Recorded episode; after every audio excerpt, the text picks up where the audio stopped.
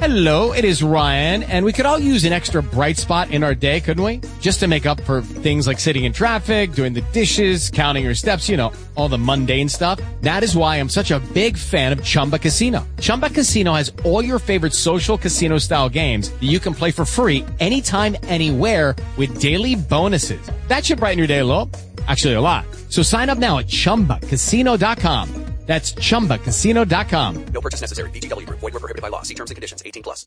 Lucky Land Casino asking people what's the weirdest place you've gotten lucky? Lucky? In line at the deli, I guess? Aha, in my dentist's office. More than once, actually. Do I have to say? Yes, you do. In the car before my kids' PTA meeting. Really? Yes. Excuse me, what's the weirdest place you've gotten lucky? I never win and tell. Well, there you have it. You can get lucky anywhere playing at LuckyLandSlots.com. Play for free right now. Are you feeling lucky? No purchase necessary. Void where prohibited by law. 18 plus. Terms and conditions apply. See website for details. Chapter 6 And it came to pass in the four hundred and eightieth year after the children of Israel were come out of the land of Egypt, in the fourth year of Solomon's reign over Israel, in the month Zif, which is the second month, that he began to build the house of the Lord. And the house which King Solomon built for the Lord, the length thereof was threescore cubits, and the breadth thereof twenty cubits, and the height thereof thirty cubits. And the porch before the temple of the house, twenty cubits was the length thereof, according to the breadth of the house, and ten cubits was the breadth thereof before the house. And for the house he made windows of narrow lights. And against the wall of the house he built chambers round about, against the walls of the house round about, both of the temple and of the oracle, and he made chambers round about. The nethermost chamber was five cubits broad, and the middle was six cubits broad, and the third was seven cubits broad. For without in the wall of the house he made narrowed rests round about, that the beams should not be fastened in the walls of the house. And the house, when it was in building, was built of stone made ready before it was brought thither, so that there was neither hammer, nor axe, nor any tool of iron heard in the house while it was in building. The door for the middle chamber was in the right side of the house, and they went up with winding stairs into the middle chamber, and out of the middle into the third. So he built the house and finished it, and covered the house with beams and boards of cedar. And then he built chambers against all the house, five cubits high, and they rested on the house with timber of cedar. And the word of the Lord came to Solomon, saying, Concerning this house which thou art in building, if thou wilt walk in my statutes and execute my judgments and keep all my commandments to walk in them, then will I perform my word with thee, which I spake unto David thy father. And I will dwell among the children of Israel, and will not forsake my people Israel.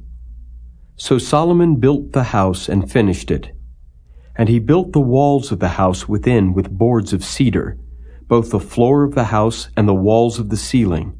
And he covered them on the inside with wood, and covered the floor of the house with planks of fir. And he built twenty cubits on the sides of the house, both the floor and the walls with boards of cedar.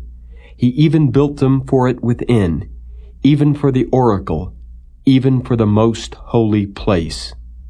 And the house, that is the temple before it, was forty cubits long.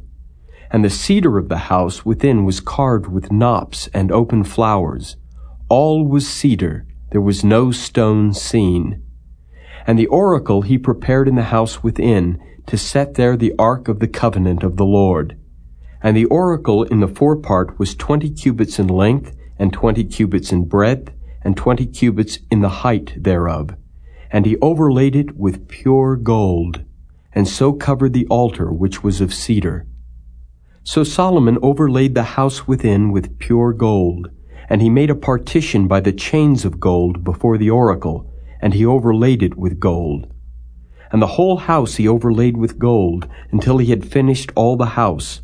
Also the whole altar that was by the oracle he overlaid with gold. And within the oracle he made two cherubims of olive tree, each ten cubits high. And five cubits was the one wing of the cherub, and five cubits the other wing of the cherub. From the uttermost part of the one wing unto the uttermost part of the other were ten cubits. And the other cherub was ten cubits. Both the cherubims were of one measure and one size. The height of the one cherub was ten cubits, and so was it of the other cherub.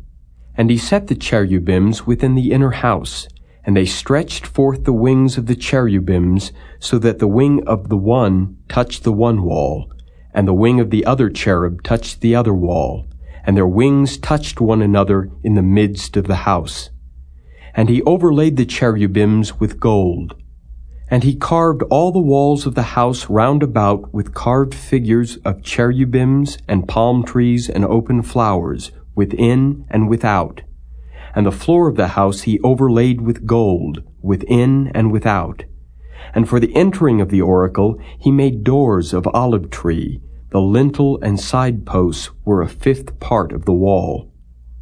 The two doors also were of olive tree, and he carved upon them carvings of cherubims and palm trees and open flowers, and overlaid them with gold, and spread gold upon the cherubims and upon the palm trees. So also made he for the door of the temple posts of olive tree, a fourth part of the wall. And the two doors were of fir tree. The two leaves of the one door were folding, and the two leaves of the other door were folding. And he carved thereon cherubims and palm trees and open flowers, and covered them with gold, fitted upon the carved work. And he built the inner court with three rows of hewed stone, and a row of cedar beams. In the fourth year was the foundation of the house of the Lord laid, in the month Zif. And in the eleventh year, in the month Bul, which is the eighth month, was the house finished, throughout all the parts thereof, and according to all the fashion of it. So was he seven years in building it.